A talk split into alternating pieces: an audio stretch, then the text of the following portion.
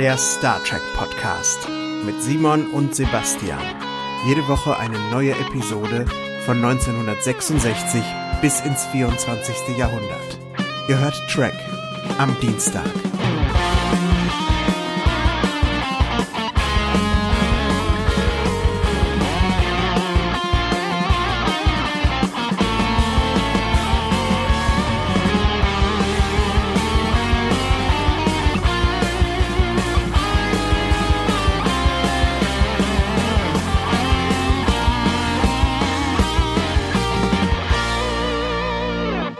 Hallo und herzlich willkommen zu einer neuen Folge von Trek am Dienstag, dem wöchentlichen Star Trek Podcast. Schön, dass ihr wieder dabei seid und schön, dass du wieder dabei bist, mein lieber Sebastian. Hallo, ich grüße dich. Schöne Grüße.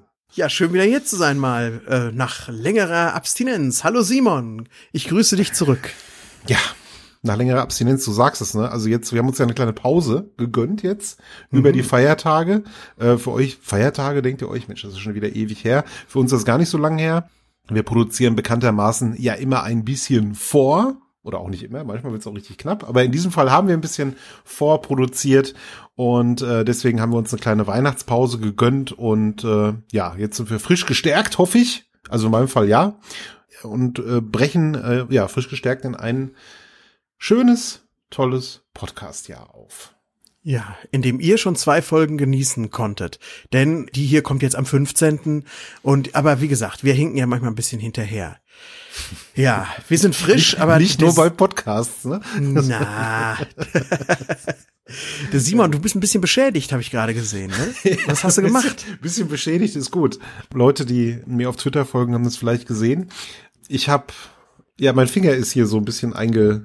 Äh, das klingt so, als wenn ich mich jetzt so, oh, der, der weint jetzt und sowas. Nein, ich habe einfach Ratatouille gemacht. Und äh, ich weiß nicht, ob ihr kennst du den Begriff Mandoline? Das ist ein Instrument. Richtig. Es ist aber nicht nur ein musikalisches Instrument, sondern man nennt so auch einen Gemüsehobel. Eine Mandoline, die so, weißt du, so dreiecksmäßig so ja. äh, Klingen hat. Und dann nimmt man Ratatouille kennt man ja, Auberginen, Zucchini und sowas, nimmt das dann und hobelt das so. Und ich habe das ganz, ganz schnell gemacht, weil diese Mandoline war neu und deswegen auch sehr, sehr scharf. Ja, ich, ich war gerade so ein bisschen, ne, Ratatouille ist ja so ein Timing-Ding und dann kochte schon da was und da was und so und dann habe ich ganz, ganz schnell, ganz, ganz schnell und dann habe ich mir gedacht dabei, Mensch, das wäre schon scheiße, wenn du dich jetzt in den Finger schneiden. Au! Au! Nein. Ich bin irgendwie nein. abgerutscht und habe dann statt meiner Aubergine meinen Mittelfinger durch die Mandoline gejagt. Das klingt wie irgendein Euphemismus für irgendeine sch schmutzige Sexpraxis. Ich habe dann meinen Mittelfinger durch die Mandoline gejagt. Mandoline, was für, ein, für eine lustige Idee.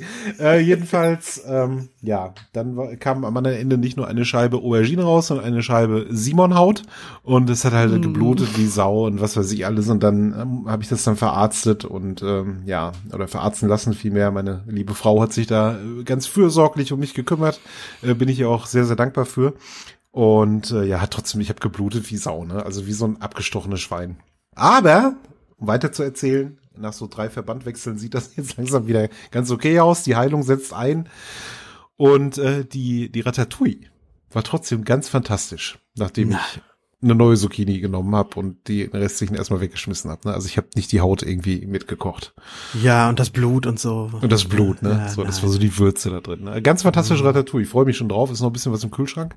Und bei Ratatouille ist es ja so, wenn die einen Tag liegen bleibt, ja, im Kühlschrank, dann wird die nochmal so richtig gut. Und deswegen freue ich mich da drauf. Eigentlich sollte man die immer einen Tag vorher machen. Eigentlich so schon. Ja. ist die dann, ne? Ja, ja, ja, ah, ja. ja. Fantastisch. Ja. Ach Simon, ich hatte die Tage Schmerzen ganz anderer Art, nicht oh körperlicher Art, sondern ähm, äh, seelischer Art. Ich, es hat mich nämlich am letzten Wochenende etwas überkommen und ich habe geguckt, ob es im Netz noch Reste von etwas gibt. Das habe ich auch vertwittert. Du hast auch reagiert vor, vor ein paar Tagen mal. Denn wir beiden waren vor vielen, vielen Jahren mal in einem Science-Fiction-Forum dabei ja. und irgendwann haben wir uns dann auch mal einen gewissen Moderatorenstatus erarbeitet. Wir hießen damals, du hießt glaube ich Glottisfly. Ja. Und ich hieß Rocketman. Und ich weiß nur noch, dass es da einen Chef gibt und der hieß Bademeister, das war der Admin von dem ganzen Board. Und ich habe diese Sachen gelesen, die so aus dem Jahr 2001 waren und ich muss sagen, da überkam mich, da war ich ein völlig anderer Mensch vor 18 Jahren. Das ja. kann, glaube ich, jeder von sich behaupten. Ja, und als ich das so las, da überkam mich so ein kalter Schauer von, das war einfach unangenehm, das heute zu lesen. Ich fand das nicht mehr gut. Ja. Aber trotzdem, Simon, würde, weißt du, was mich mal interessieren würde? Ob es unter unseren Hörern irgendjemanden gibt, der vielleicht mal in diesem Forum war, weil wer Science Fiction gut findet und Star Trek gut findet, der könnte ja eventuell auch vor 18 Jahren mal in so einem Forum gewesen zu sein und sich an diese Namen, an diese Alter, Nicknames 18, erinnern. 18 Jahre ist das schon her, ne? Wahnsinn. Das 18 Jahre, ja. Ist mir gerade auch so gekommen. Wie hieß das denn? Das hieß, glaube ich, Sci-Fi Central oder so ähnlich, ganz am Anfang. Danach irgendwie Sci-Fi SF Community oder Sci-Fi Forum.de und spacepub.net oder was weiß ich. Es gab irgendwie tausend verschiedene Namen von dem Ding. Ich kann mich noch erinnern, dass ein, der, der Typ, der das gemacht hat, dass der hieß Tim und sein Nick war Bademeister. Der Bademeister. Ja, der hat das Der gemacht. Bademeister. Genau, der Bademeister. Ja, weiß ich nicht. Es war halt noch so die Zeit, wo, ich habe es ja geschrieben, ne, ähm, auf, auf Twitter, das war noch so die Zeit, wo man Member Message Boards? also, alle South Park-Fans wissen vielleicht, was ich meine. Member Message Boards?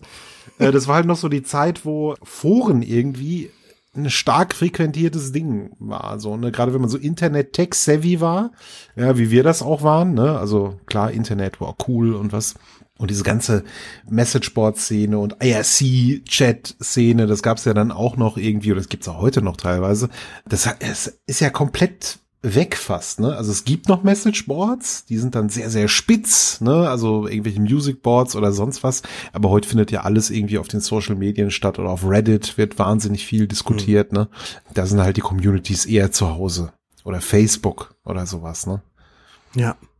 Obwohl ich, ich habe ja gerade von Schmerzen geredet, als ich das gelesen habe. Ne? Ja. Also äh, eine Sache muss ich im Nachhinein aber doch sagen, dass alle Benutzer durch die Bank, ich habe also einige Threads mal nachgelesen, tatsächlich auch der deutschen Sprache mächtig waren. Das kann man ja nicht mehr behaupten, wenn man heute so die sozialen Medien sich durchliest. Da denkt man immer, Alter, Interpunktion, Groß-Kleinschreibung, das wäre schon das Mindeste, aber da kommen noch tausend andere Sachen dabei, die es gerade körperlich schmerzhaft machen, das lesen zu müssen. Und das war damals nicht der Fall. Die konnten sich gut ausdrücken, die konnten schreiben einfach. Ja, das stimmt. Es liegt aber auch sicherlich daran, dass damals, das waren halt viele Studenten, die das gemacht haben und so. Also ich will jetzt nicht behaupten, dass Studenten irgendwie besser schreiben könnten als Nicht-Studenten. Aber du hast halt allgemein schon ein gewisses, ja, so ein gewisses ich mache jetzt ganz dicke Anführungsstriche dran, ja, weil ich möchte niemanden beleidigen oder mich irgendwie als was Besseres darstellen oder so, aber du hast ein gewisses Bildungsniveau gehabt, ja, und dadurch färbte sich das da vielleicht ein bisschen drauf ab. Allerdings, ich finde heute, es gibt ja diese, diese, diese Filterblasen, ne? das wird ja immer negativ gesehen. Ne? Du bist so, ach, du bist so in deiner Filterblase. Ja, du kriegst von gar, gar nichts mehr mit und so. Ich persönlich bin ja schon fast, ich habe mir meine Filterblasen sehr sorgsam zurechtgelegt in den sozialen Medien und ich finde die super, meine Filterblasen. Und in diesen Filterblasen äh, sind auch häufig Leute, mit denen ich vernünftig mich austauschen könnte, wenn ich denn die sozialen Medien noch großartig nutzen würde. Hm. Aber das tue ich ja auch nicht mehr. Ich twitter ja viel weniger als früher. Oder Facebook mhm. schreibe ich eigentlich fast gar nichts mehr. Lese ich nur noch. Ja, ich gucke da auch noch mal rein. Mir fehlt auch einfach die Zeit. Oft genau, habe ich mehr, oft habe ich mehr ja. Bock dazu, mehr zu machen mal wieder. Aber dann denke ich, nee, ich muss auch irgendwie arbeiten und mir mal was zu essen kochen und mal an mich denken und auch halt, es geht unglaublich viel Zeit auch in diesen Podcast rein und vielleicht in diesem Jahr noch ein bisschen mehr, je nachdem, was so passiert. Ja. Da habe ich dann einfach keine Zeit, stundenlang auf Twitter zu sein. Ich habe echt Leute, die ich mag, von denen ich das Gefühl habe, die sind always on. Mhm. Weil die, die können sofort auf Dinge äh, in den sozialen Medien reagieren. Und das, das ist einfach so utopisch für mich auch und für ja. mein Lebenskonzept. Ja, also, wie gesagt, es muss immer, wie man so schön sagt, es muss zum persönlichen Lebensentwurf passen. Ja, ja. dass man da gerade Zeit hat. Viele sind ja auch beruflich dann durchaus da unterwegs und sind dann eh immer im Internet. Hm. Andere nutzen es einfach nur so, weil sie halt irgendwie bei jeder Gelegenheit das Handy halt am Start haben und da reingucken. Jeder wie er mag ich persönlich, also was ich zum Beispiel nicht mehr mache und das wird mir auch, wurde mir auch vorgeworfen teilweise, ist politische Diskussionen führen. Auf Facebook gar nicht mehr, weil ich äh, festgestellt habe, dass es einfach nicht das Medium dafür ist. Und auf Twitter halte ich mich da auch schon raus und so, weil ich habe da einfach, ich habe da einfach keinen Bock mehr drauf, Sebastian. Ich habe da will will ich nicht mehr machen. Du hast auch das Gefühl, dass das nur noch ein Minenfeld ist. Ja, genau.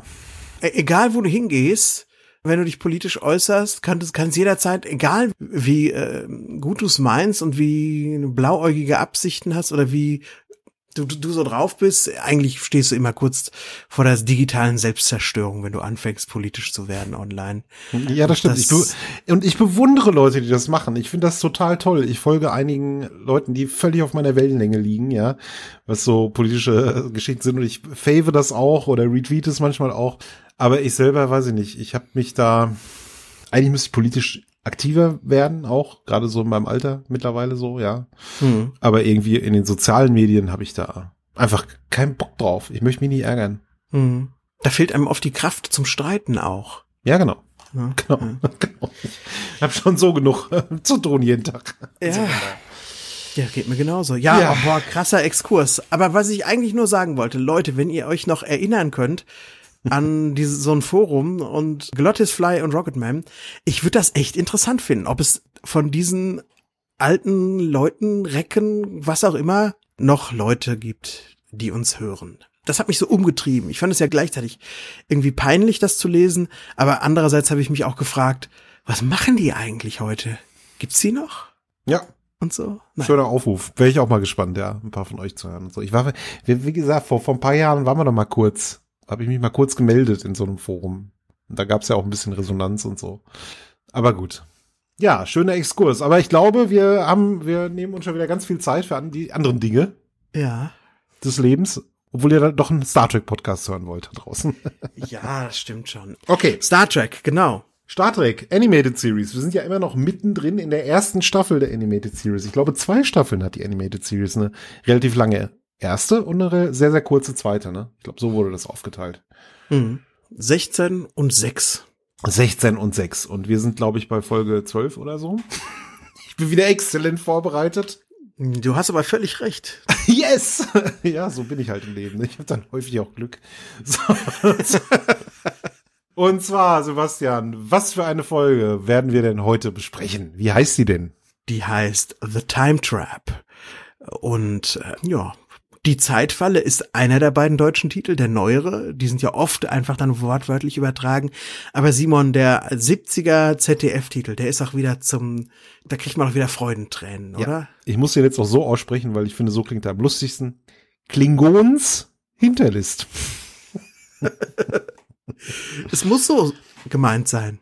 Klingons Hinterlist, ja. Klingons Hinterlist. Ja, Klingons Hinterlist klingt irgendwie wie ein Märchen der Gebrüder Grimm oder so. Finde ich schön. Ist ein schöner Titel. Klingons ja. Hinterlist. Ne? Es stimmt ja auch. Es kommen Klingonen in der Folge vor und sie haben eine Hinterlist. Die ist nicht, die, ja, obwohl sie ist sogar relativ schlau. Aber dann wiederum auch durchschaubar. Ja, aber Klingonen haben halt immer Hinterlisten. Ja, zumindest damals noch, ne? zumindest damals noch. Ja, geschrieben hat sie uns die Joyce Perry. Punkt. Zu Joyce Perry habe ich nichts gefunden in den Weiten des Netzes, Simon. Außer ihren Namen. Klingt irgendwie wie so ein Popstar. Joyce Perry. Die Schwester von Katy Perry oder so. Ja. Joyce Perry. Ja. Ist es interessant? Ist es vielleicht ein Pseudonym oder so? Ich finde die Folge schon sehr Star Trekky. Mal wieder, ja. Also wir haben viele Elemente, die halt sehr zu den Star Trek Kernbotschaften gehören. Ja, aber Joyce Perry, keine Ahnung. Ja. Vielleicht kennt ihr einer von euch da draußen. Vielleicht ist jemand von euch da draußen Joyce Perry, ja. die dann nach Deutschland emigriert ist und als weiß ich nicht. Johanna Perei. Johanna Perei. Sehr schön. Weiß ich nicht. Ja, oft ist es ja auch so, vielleicht war die auch ein Star Trek-Fan, der eine Folge geschrieben hat. Kann sein. Und ja. vielleicht ist es deswegen A, so Star Trek-mäßig, weil die sich natürlich irgendwie an den Sachen orientiert hat, diese toll fand. Und andererseits gibt's deswegen auch keine weiteren Credits oder Informationen, weil es eine Privatperson war. Ich mag der jetzt nicht Unrecht tun, der Joyce Perry. Hinterher ist das eine wichtige Hollywood-Autorin in Wirklichkeit. Aber dann würde man, glaube ich, mehr zu ihr im Internet finden. Und das tut man einfach nicht. Ja. Gut. Ja. So viel zum Autoren. Prost. Weiter geht's. ein, ein schöner Tee. Weiter geht's. Mit dem, ich habe hier ein bisschen Clubmate. Eigentlich mag ich das gar nicht. Meine Frau hat das heute mitgebracht. Aber wenn schon mal da ist, dann trinke ich es. Ne?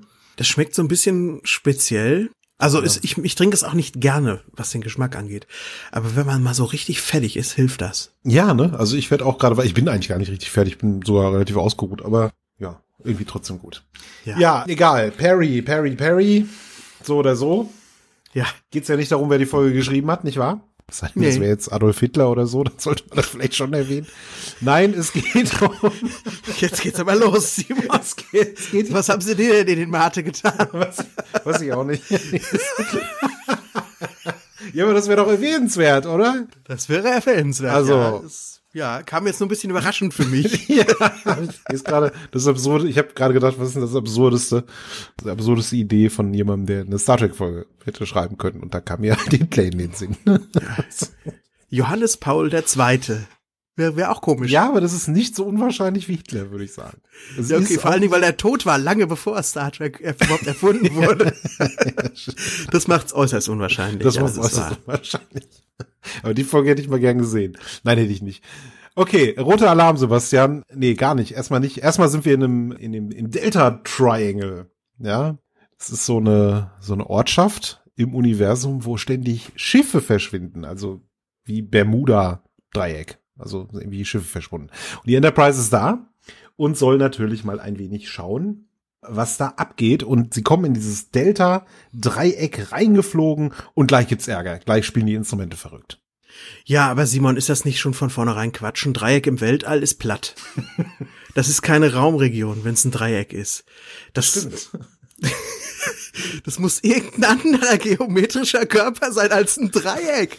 Das funktioniert nur auf der Erde so, dass du das auf der Karte als Dreieck bezeichnen kannst. Das Was ist völlig richtig, jetzt wo du sagst, ja, es ist mir tatsächlich nicht aufgefallen. ja, absolut. So ein Quatsch. Ja. ja, aber jedenfalls in dieser Gegend, die wir jetzt einfach mal aus, ja, weil, weil man sich das so schön vorstellen kann. In Wirklichkeit ist es das Delta Quadroeder oder was weiß ich alles. Ja. Das Delta Triangle kann man sich so schön vorstellen. Da verschwinden Schiffe und da spielen Sensoren verrückt. Aber es ist nicht alles, was verrückt spielt noch mehr passiert. Passiert viel. Oh, da passiert eine ganze Menge, denn auf einmal taucht ein klingonisches Schiff auf. Und erstmal denkt man, oder sind es vielleicht wieder die Romulaner und es wird nur uns ein klingonisches Schiff gezeigt. Aber nein, man sagt auch direkt, das sind Klingonen und die fackeln auch nicht lange. Die feuern sofort und die Enterprise feuert auch zurück. Eigentlich sind wir nach 30 Sekunden schon mitten in einem Feuergefecht drin. Ja. Und dann macht's auf einmal Puff und das klingonische Schiff verschwindet. Ja. Eben was noch da, jetzt ist es nicht mehr da. Liegt natürlich nahe, Klingon, Mensch, das könnte doch hier eine Tarnvorrichtung sein. Aber Spock bügelt das gleich weg, sagt, nee, das sieht dann ganz anders aus, wenn das eine Tarnvorrichtung ist. Außerdem, wir haben es auch nicht zerstört wir waren es auch nicht, sondern das ist halt einfach verschwunden. Es gab davor irgendwie so ein komisches Wellenmuster, das wir irgendwie aufgenommen haben, was weiß ich, irgendwie sowas, aber wir waren es halt nicht. Die sind halt einfach verschwunden. Ja. Wer noch da ist, sind zwei weitere klingonische Schiffe, die sich jetzt anschleichen und da riecht unser Spock auch gleich Lunte und sagt, die wollen uns jetzt zerstören weil sie irgendwie Bock darauf haben, die Enterprise zu zerstören, weil es eben Klingonen sind und die sind feindselig. Und wenn die Föderation uns sucht, dann denken alle einfach nur, wir sind hier im Delta-Dreieck abhanden gekommen und verschwunden. Weil man das einfach so macht in diesem Delta-Dreieck, ne? Man ja. verschwindet halt einfach. Ja, das Problem ist jetzt, man kann natürlich einen Funkspruch direkt abschicken und so, aber wie immer sind wir drei Wochen entfernt von der nächsten äh, Sternbasis, also von da ist keine Hilfe zu erwarten. Und jetzt meldet sich auch schon direkt der Klingonen-Kommandant oder einer der Kommandanten da von einem dieser beiden Extraschiffe, das ist der Kuro. Und der sagt, ja, haha, ihr habt die Klothos. Das so heißt nämlich das Schiff, das verschwunden ist, das erste Klingonenschiff. Ich hoffe, ich habe die Namen jetzt alle richtig. Klothos wurde zerstört, ihr seid schuldig, ihr habt die platt gemacht. Ja, und wie reagiert der Kirk? Der lässt sich ja gar nicht so groß auf die Diskussion ein, oder? Nee, erstmal macht er was sehr Kluges, dass er nämlich diesen Telefonanruf weiterleitet an die Föderation. Das ist dann da zwar drei, vier, fünf Wochen unterwegs, aber dann gibt es wenigstens einen Beweis dafür, was mit der Enterprise wirklich passiert ist, falls was passiert. Das ist so eine kleine Versicherungspolice, die er da aufnimmt. Ja. Aber, aber Simon, hat dich das auch so irritiert, dass der Klingone so einen seltsamen britischen Akzent hat. ja, der ist so, Oh, Kirk and the Enterprise, top of the morning to you. Ja, das ist bei einem Klingonen äußerst ungewöhnlich. Care for some Cucumber Sandwiches. Ja, äh, ja. stimmt. es ist halt, äh, ja, warum nicht, ne? Also warum sollten Klingonen nicht auch unterschiedliche Dialekte haben, die dann der Universal Translator entsprechend in Erdohren-Dialekte übersetzt? Das wird Erdohren. Erdohren. Erd, Erdohren-Dialekt. ja, aber was macht, du hast mich jetzt gerade so gefragt, was der Kirk macht. Ja. Und ich habe mit meinen Ausweichungen davon abgelenkt, dass ich mich daran nicht mehr erinnere. Simon, hilf mir mal. Äh, sehr, sehr gerne. Der Kirk, der äh, redet jetzt erstmal mit dem Kuri, ähm, weil der Kuri sagt, hier gebt auf, ne? Sonst werdet ihr zerstört. Der Kirk hört sich das gar nicht groß an. Der sagt, ja, ja, tschüss. Und sagt, jetzt, Mr. Zulu. Und startet quasi. Die Enterprise, die werden dann verfolgt von den Klingonen und haben sozusagen aber denselben Kurs wie die Klothos, als die verschwunden ist. Der Kirk fliegt genau dahin, um zu gucken, was, was ist da vielleicht. Also, das wird nicht so gesagt, aber vielleicht denkt er sich, hey, wenn wir dahin fliegen, verschwinden wir. Und die Enterprise wird gerettet. Das ist ein bisschen weit hergeholt, oder? Ja, das war das Einzige, was mir aber auch eingefallen ist, weil so richtig gut ist der Plan nicht. Eigentlich nicht, ne? Man weiß ja nicht, was da ist. Vielleicht wird das Schiff ja einfach desintegriert und ist nicht ja. mehr da oder so. Dann, dann lieber sich den zwei Klingonen darstellen. Aber ja. Naja. Aber so macht er es nicht. Und dann ist man jetzt plötzlich ja in diesem Vortex. ja. Der Zulu spielt verrückt erstmal, es wird ihm schwindelig. Aber da ist er nicht der Einzige, die anderen werden nach und nach auch schwindelig. Und dann verschwindet die Enterprise und taucht irgendwo anders wieder auf. Und der Zulu, der fällt auch vom Stuhl in diesem Moment. Und dann ist man irgendwie anderswo und man nennt es eine Sargasso-See, also noch was anderes eigentlich als das Bermuda-Dreieck. Simon, kennst du die Sargasso-See? Nein, habe ich noch nicht gehört. Klingt so ein bisschen was wie von Jules Verne erdacht. Ich musste das dann mal auch googeln, weil das klingt ja so geheimnisvoll. Mhm. Und so war es auch verschrien. Das war so eine Region, die gibt es auch in echt. So, mhm. das sagen wir mal. Die Sargasso-See gibt es in echt, aber der Legende nach ist sie völlig von Seetang überwuchert und Schiffe, die da reinsegeln, die werden von diesem Seetang dann gefangen genommen und festgesetzt. Was für eine geile und da sind, und da sind manche Crews schon seit 200, 300 Jahren drin und gefangen. Super. Finde ich super cool, solche Geschichten. Da spukt's bestimmt natürlich auch, wenn man da Ja, klar. Super geil. Also gerade so, so Seemannsgarn finde ich fantastisch. Hm. Und das klingt halt toll, toll. Könnte man fast eine Folge Outer Limits draus machen. Wir hatten uns gerade drüber unterhalten im Vorgespräch. Ja. ja. Schön. Ja, Schönes, äh, schöne Information nebenbei. Ja, die Sargasso-See. Es ist irgendwie, aber nicht die Sargasso-See, sondern man theorisiert ja jetzt direkt, wo sind wir hier? Es fühlt sich alles so ein bisschen seltsam an und ja, die Instrumente fallen auch erstmal aus, ne? Dann halt diese Geschichte mit Zulu, was du schon erwähnt hast, der fällt irgendwie um. Dann normalisiert sich alles wieder und das erste, was man sieht, ist ein Schiffsfriedhof. Ein gigantischer Schiffsfriedhof. Also man ist jetzt irgendwo, man weiß nicht, wo das ist, vielleicht war es ein Wurmloch oder sonst was. Man geht von einer, von einem alternativen Universum aus. Hm. Ja, irgendwie so eine entrückte Dimension oder so, wo man jetzt reingepurzelt ist. Und man stellt auch fest, dass diese Schiffe, die dort sind, teilweise schon seit Jahrhunderten da sind. Und ein bester Beweis dafür ist die Bonaventure, die vorbeifliegt, die angeblich das erste Warp-Schiff sein soll. Das, das, kann doch gar nicht sein, oder? Ja, das wird dann später mal widerlegt, aber noch gibt ja. es nichts Gegenteiliges in Star Trek zu hören. Okay. Später dann schon. Aber was ich an der Bonaventure spannend fand, dass es das erste Mal ist, dass wir ein Sternenflottenraumschiff sehen, das keine Constitution-Klasse ist. Ach, wirklich? Stimmt. Ja. ja wir hatten sonst, sonst immer nur Schwesterschiffe ja. der Enterprise und die ist so ein bisschen fetter irgendwie, so ein bisschen ein bisschen Excelsior untersetzt. Mäßig, ne? so, ja. Ne? So ein bisschen Excelsior. Excelsior war ja, das war doch hier vom Captain Zulu vom späteren, der war doch auf der Excelsior, ne? So fand so fand ich sah das ein bisschen aus. Stimmt, du hast recht, ja. Aufgefallen ist es mir auch, aber mir war nicht bewusst, dass es das erste Föderationsraumschiff ist, das anders aussieht. Ja, cool, coole Beobachtung. Ich glaube in der Remastered TOS, da gibt's schon das ein oder andere, was sie dann mal so eingefügt haben. Aber wenn man jetzt nur die Urspezialeffekte sieht, so wie man sie ja im 3 Jahr 73 nur konnte, kannte, dann ist das das erste Ding. Super. Super. Super. Und da sind auch Lebensformen auf den anderen Schiffen. Übrigens. Ja, richtig. Also da haben wohl Leute überlebt, unter anderem auch die Klingonen, zu denen wir jetzt mal kurz rüberschalten, die ja vorher da waren. Und wir stellen fest, es handelt sich hier nicht um irgendwelche Klingonen, sondern es ist ein alter Bekannter, nämlich Kor. Obwohl dessen Name hier noch nicht fällt. Richtig, das wird später erst gesagt, aber es ist Kor. Es ist Kor. Aber er wird, sein Name fällt später, er wird von Jimmy Doohan gesprochen. Eigentlich könnten sie genauso gut sagen, das ist Jürgen. Rumpelstilzchen? Ja, genau. Ja, es ist, so, es ist so schade, dass sie nichts daraus machen, dass der Kirk und der Core eigentlich eine, eine ziemliche Backstory haben. Das ist gerade mal egal in der Folge. Das ist so ein bisschen Kolorit, aber es ist irgendwie auch egal. Es wird am Ende, da komme ich gleich drauf, so ein bisschen angedeutet, dass da vielleicht ein bisschen mehr ist zwischen den beiden. Aber nee, aber du stimmst ja. Äh, du stimmst. Ja, ich du stimme. stimmst auch. Du hast recht. es stimmt. Man hätte da durchaus mehr draus machen können. ah, schön. Ja, sie war. Ah, ja, ja, die Brücke der, der Klotos. Ja. Wie schön. Und die Klotos, die sind natürlich agromäßig drauf. Klar, es sind Klingonen. Da wird jetzt nicht groß drüber nachgedacht. Mensch, können wir jetzt irgendwie uns mit denen zusammentun und versuchen, hier wieder wegzukommen? Nein, jetzt geht es darum, die Enterprise zu vernichten. Und sie schicken auch einen Torpedo direkt los, wenn ich das richtig in Erinnerung habe. Die Enterprise kriegt es mit, feuert einen Phaser und dann verschwindet das beides und Core und Kirk verschwinden auch.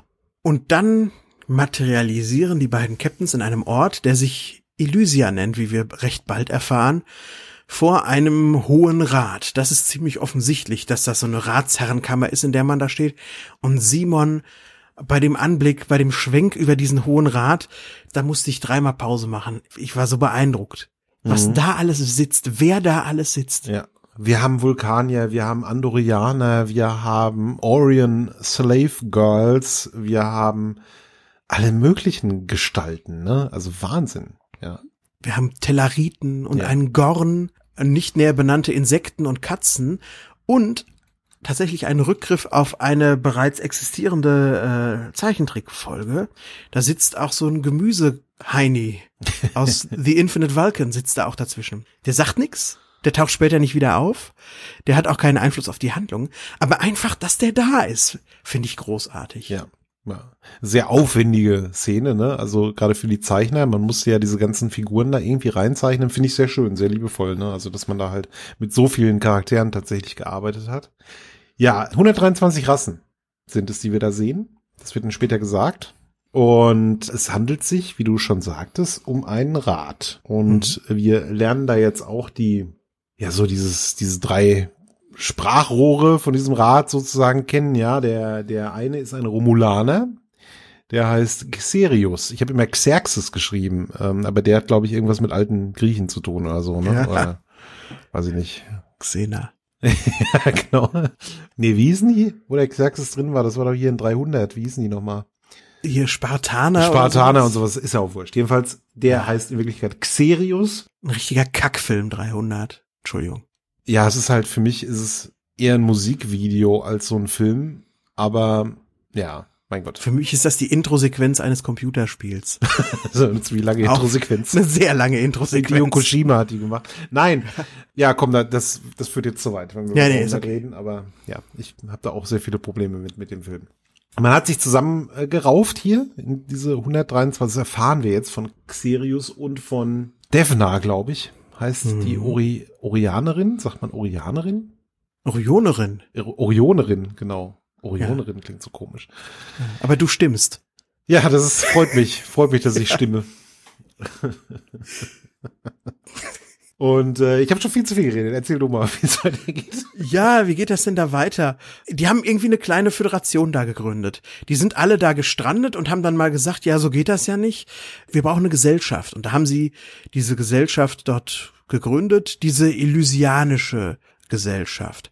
Und das erinnert mich alles total an die Voyager-Folge The Void aus der siebten Staffel, wo man auch irgendwie in so einem leeren Raumgebiet strandet und festsitzt und ganz viele unterschiedliche Völker sind da und die müssen sich dann auch irgendwie zusammentun, um irgendwas zu machen. Also auch schon mal hier wieder so eine Art Fingerzeig auf eine viel, viel spätere Folge.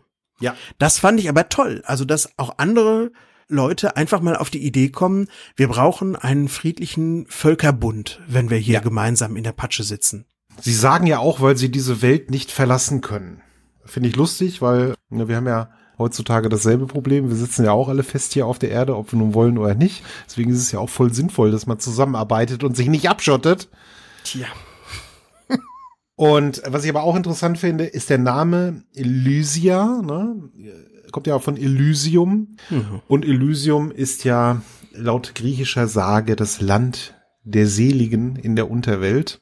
Oder auch ein Zustand des vollkommenen Glücks. Ja, sagt Wikipedia dazu. So glücklich wirken die gar nicht. So glücklich wirken die gar nicht, aber ich finde schon sehr, sehr schön irgendwie. Diese Elysium ist natürlich mit dem Holzhammer jetzt wieder, ne? Aber dass es Elysium heißt, weil das Land der Seligen in der Unterwelt finde ich schön. Man hat sich halt arrangiert, man ist irgendwie in der Unterwelt natürlich, ne? Man kommt da ja nicht weg. Aber ja, hat da quasi so eine EU gebildet oder eine NATO oder was weiß ja. ich. Schön. Und man hat sich auch darauf geeinigt, dass man friedlich sein muss. Und friedlich heißt, es gibt keine Ohrfeigen, es gibt keine Phasergefechte, es gibt kein Beinchenstellen, es gibt kein gar nichts. Wer dort den Frieden gefährdet, indem er irgendeine angriffslustige Handlung vollführt, der wird bestraft. Und das ist jetzt auch eine Strafe, die droht jetzt nicht direkt unseren beiden Captains, weil so fair sind die Elysianer schon, dass sie sagen, die kannten unsere Regeln noch nicht, bevor sie angefangen haben, aufeinander zu schießen. Aber jetzt ist Schluss damit. Wer sich jetzt von euch nochmal so verhält, dessen Schiff wird für 100 Jahre lahmgelegt. 100 Jahre, sagt der Chor. Kann ja wohl nicht wahr sein. Da sind wir alle tot, wenn sowas passiert. Nein, es wird auch gesagt, dass in dieser, ja, in dieser Zwischenwelt, in der wir uns befinden, in diesem Paralleluniversum, die Zeit viel langsamer voranschreitet. Also die erlebte Zeit sozusagen. Hm. Was ja eigentlich auch wieder ein ganz großer Quatsch ist, ja. Ich wusste, dass du das sagen würdest. Je länger man drüber nachdenkt. Ich habe hier geschrieben, Simon würde jetzt bestimmt sagen, ein herrlicher Quatsch. Ja.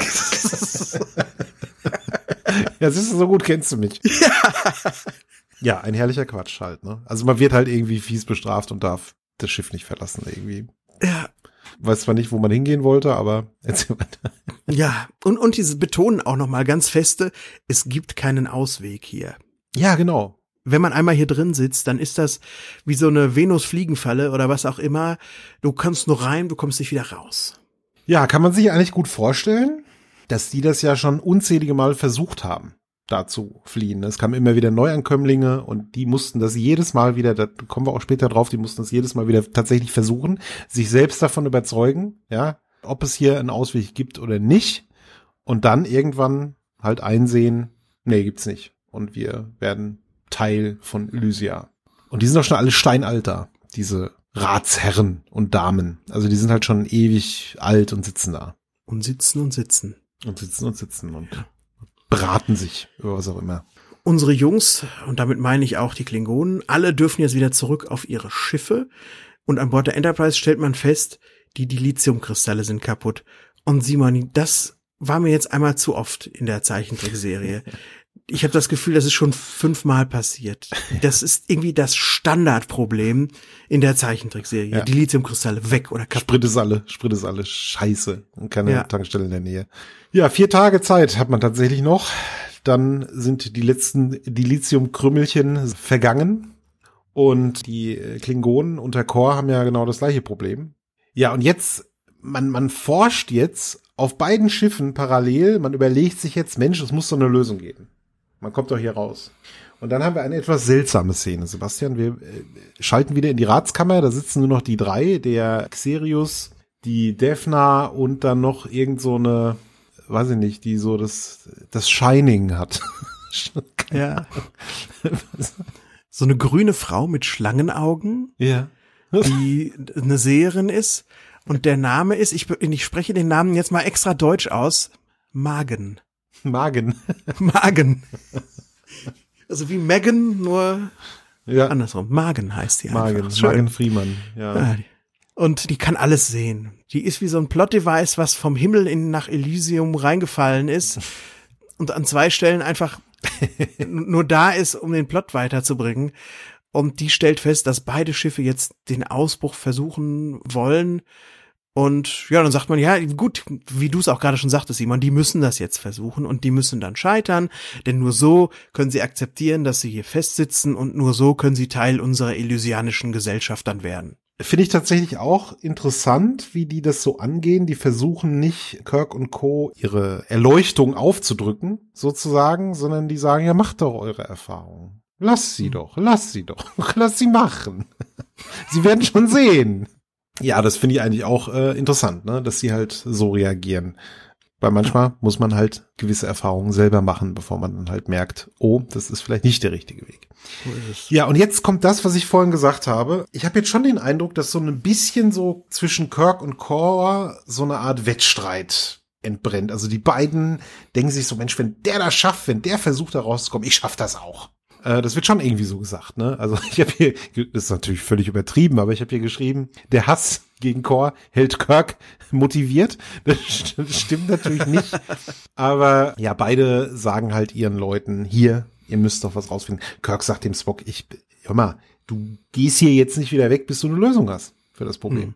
So einfach ist das. Vorher machst du nicht Feierabend. Bam. Und der Spock nimmt sich das auch zu Herzen und die beiden sitzen so schön im Besprechungszimmer, während sie diesen Deal machen. Und auf dem Monitor sieht man auf einmal die Klotos rückwärts ausparken. Die fliegt da so rück, rückwärts weg. Denn die Klingonen, die haben keinen Spock, der jetzt mal eben grübeln kann. Die sehen eigentlich nur ihre, ihr Heil darin, dass sie versuchen rauszufliegen. Und das scheitert halt einfach spektakulär. Die fliegen in so einen Strudel irgendwie. Das Schiff verschwindet und ist dann wieder bei den restlichen Schiffen in der Sargasso-See.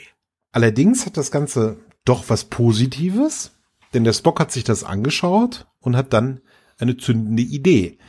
Der sagt nämlich, pass mal auf, wie wär's denn, wenn wir zusammenarbeiten, wenn beide Schiffe sich miteinander verbinden und ihre gemeinsame, das wird nicht so richtig erklärt, glaube ich, oder ich habe es auch nicht richtig mitgekriegt, aber ihre gemeinsame Navigations- und, und Warp-Technik irgendwie zusammenschließen. Hm. Und dann das nochmal versuchen, da in diesen Strudel oder aus diesem Strudel rauszukommen. Das wird ja so genau wird das nicht erklärt, wie das funktioniert. Das wird auch einfach nur ganz schwachsinnig gemacht, finde ich. Denn der Spock hat so eine mit Kreide so eine Formel aufgeschrieben. Das ist einfach gezeichnetes Technobabble. Das sieht so aus wie diese Whiteboards in Big Bang Theory wo einfach nur irgendwie ein Kram draufsteht, der wissenschaftlich aussieht.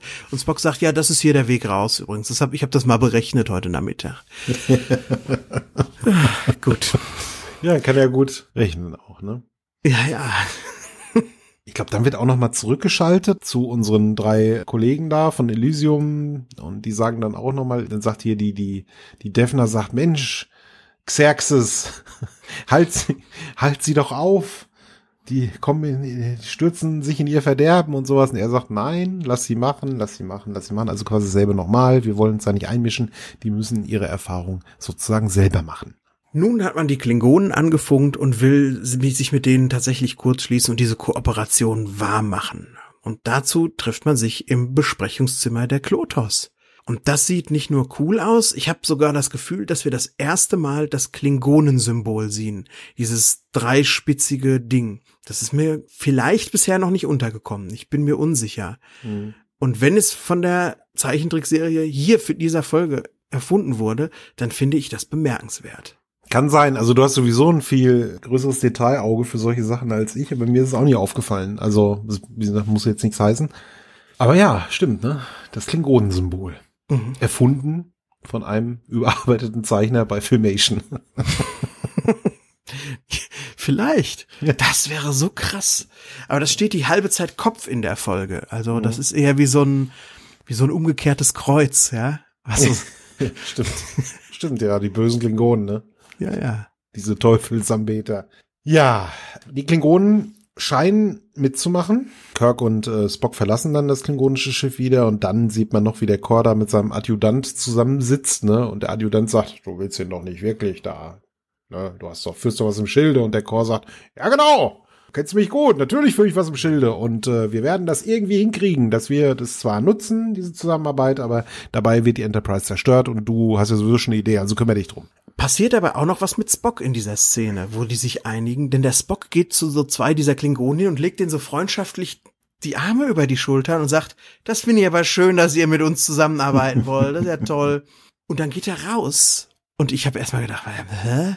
Und auch die und auch die Klingonen, das fand ich ganz ganz großartig, dass die äh, das komische Verhalten von ihm diskutieren und versuchen darauf zu kommen, wo, woran das liegen könnte. Ja, er ist ein halber Mensch, kann auch sein. Und dann kommt eine, wart's ab, kommt das beste Argument. Vielleicht liegt das auch hier an dem Zeitkontinuum. das. ja, es lief was in der Luft, ne? Ja. Das ist hier die, die Bergluft, die bekommt ihr nicht. Ein ganz besonderer Duft. Kann ich, erinnere ich mich richtig, dass auch McCoy sagt irgendwie, Spock ist anders als sonst? Ja, der Spock macht die Übung gleich nochmal und dann mhm. macht er das auf der Brücke und dann fällt das dem Pillemann auf. Pillemann. Entschuldigung. Ja, ja ne, macht doch nichts. So nee. Ja, ich find's ein bisschen schade, dass die Klingonen jetzt hier die Enterprise sprengen. Was, Simon? Was ist los? Alles gut. ich. Was wollen die, die Klingonen? Die wollen die Enterprise sprengen, ja, ja. Ja, ich finde das so schade. Das unterminiert so ein bisschen diese Star Trek-Botschaft der Folge. Dass die jetzt wieder die durchtriebenen ja, das stimmt. Pisser sind. Das stimmt. Die Klingonen sind die Antagonisten halt von allem. Irgendwie. Ja. So. Spock ist aber auch misstrauisch. So ein bisschen. Also, wie gesagt, der, der, der ist ja dann auf der Brücke, wo dann diese beiden Klingonen stehen. Und die nimmt er dann auch wieder irgendwie so ein bisschen in den Arm und geleitet sie dann Richtung Maschinendeck. Und da sagt dann McCoy, also er sagt es nicht so, aber was ist denn eigentlich mit dem Spock los?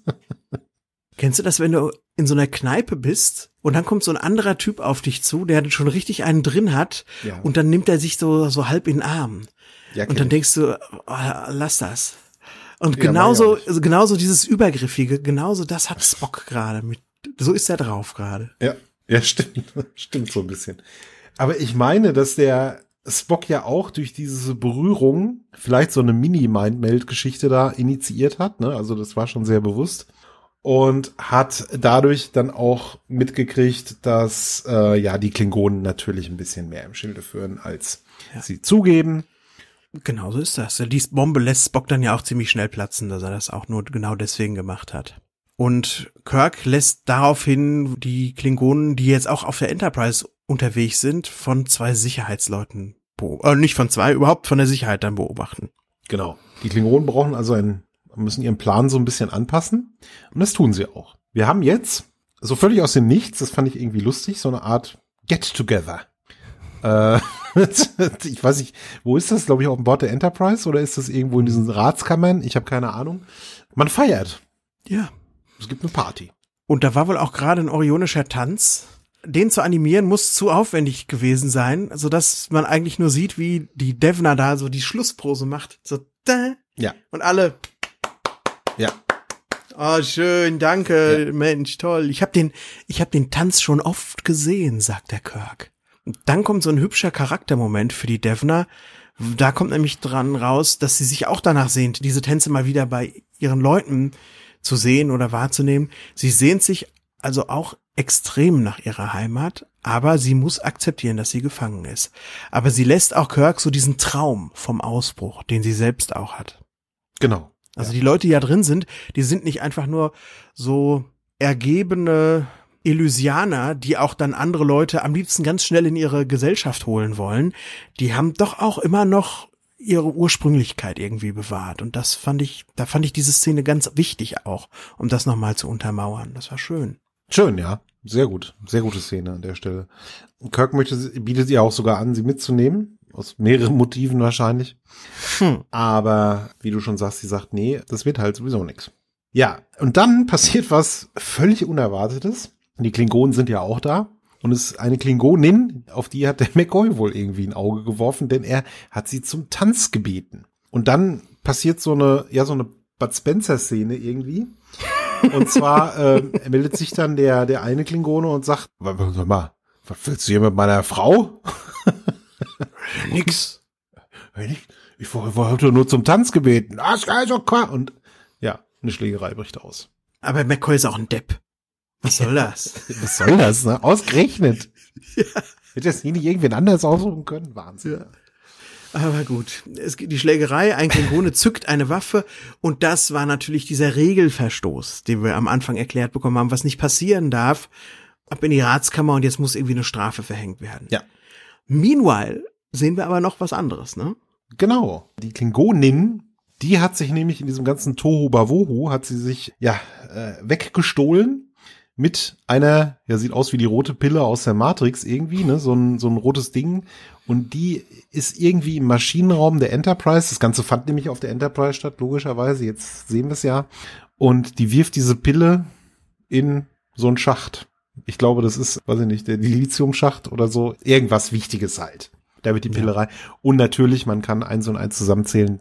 Das ist halt diese Mini-Bombe oder was weiß ich, die dafür sorgen soll, dass die Enterprise dann später irgendwann in die Luft fliegt. Ja. Mann, Mann, Mann. Das muss ja eine unglaubliche Kettenreaktion auslösen, das kleine Ding.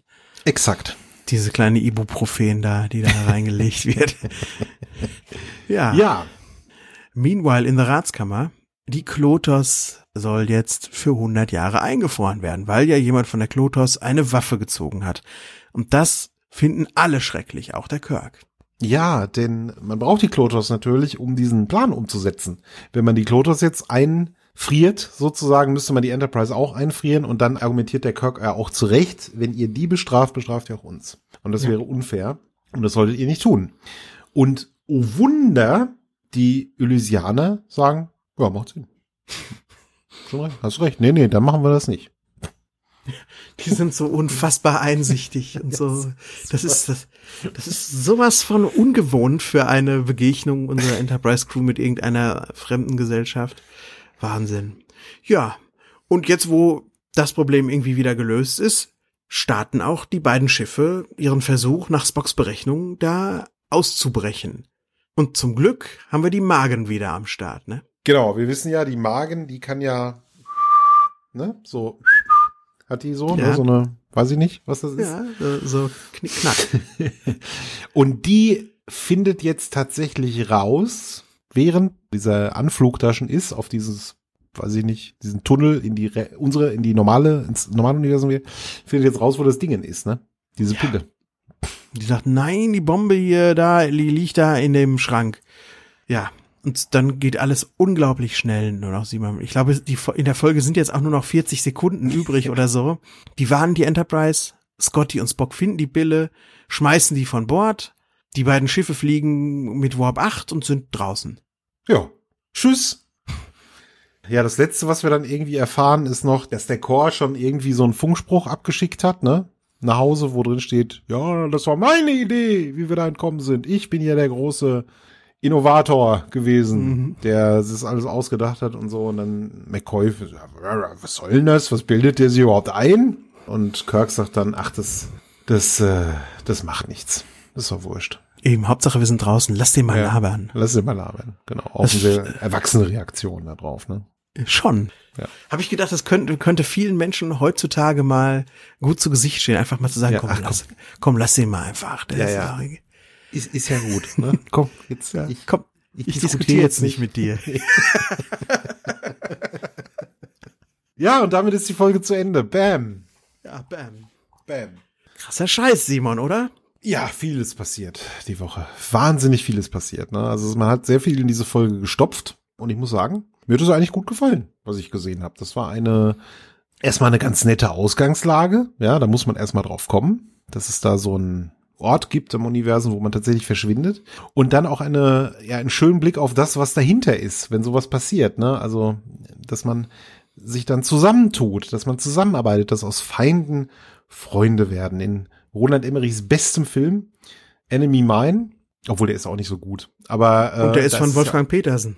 Der ist in Wolfgang Petersens besten Film und der ist auch nicht so gut. Ja. Enemy Mine hat mich damals das schon fasziniert, ja. Und hier, dass äh, zwei Fremde zusammenarbeiten oder auch, das ist ja auch bei bei Star Trek passiert es ja dann auch des Öfteren. Mhm. Und ja, das ist eine gute Botschaft, die da kommt, ne, die auch wahre Dinge anspricht, dass man im Angesicht des Chaos, ja, dass man da einfach zusammenarbeiten muss, mhm. um zu bestehen. Etwas, was man wunderbar auf die heutige Welt übertragen kann. Das heißt also, diese Star Trek Checkpoints hat diese Folge für mich. Ich fand es auch relativ flott durchinszeniert.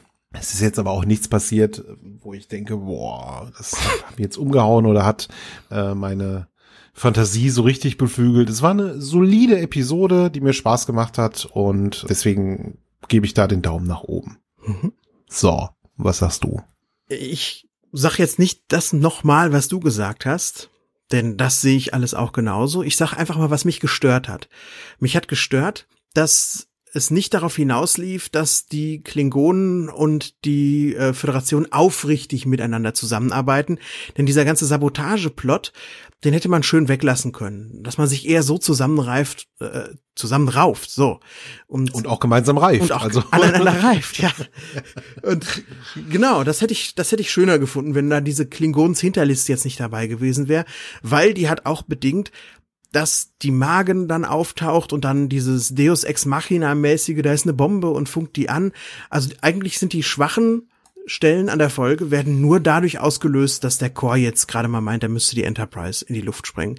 Alles andere finde ich unglaublich vertiefend und interessant und auch so schön zu sehen, dass tatsächlich Leute auf die Idee kommen, zusammenzuarbeiten und auch andere Leute zu akzeptieren, so wie sie sind, die dann dazukommen. Und ich fand das auch schon ziemlich gut. Ja. Und dieser kleine Wermutstropfen rund um die Klingonen und deren Durchtriebenheit führt jetzt auch bei mir nicht dazu, dass ich es abwerte groß und ich bleib auch beim Daumen nach oben, aber der zittert so ein bisschen. Mhm. Ja. Okay. Schön. Ja, wunderbar. Schön. Was erwartet uns nächste Woche, mein Lieber?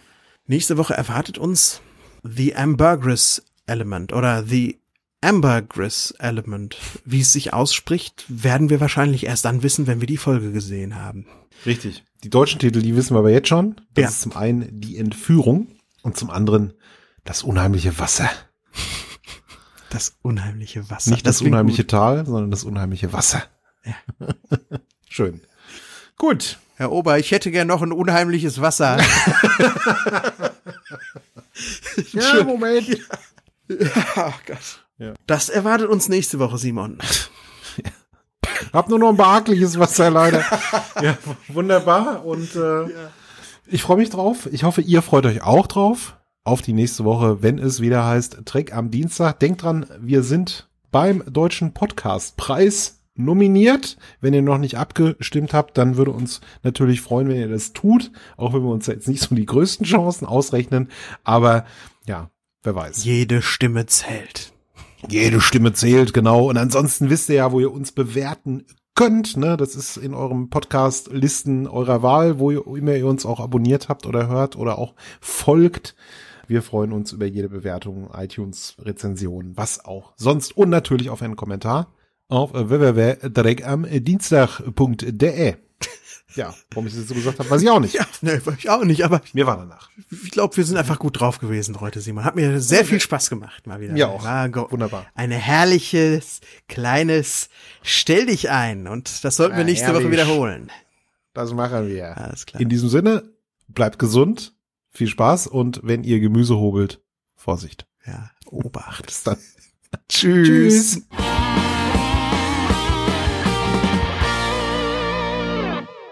Eine Track am Dienstag 2019 Produktion.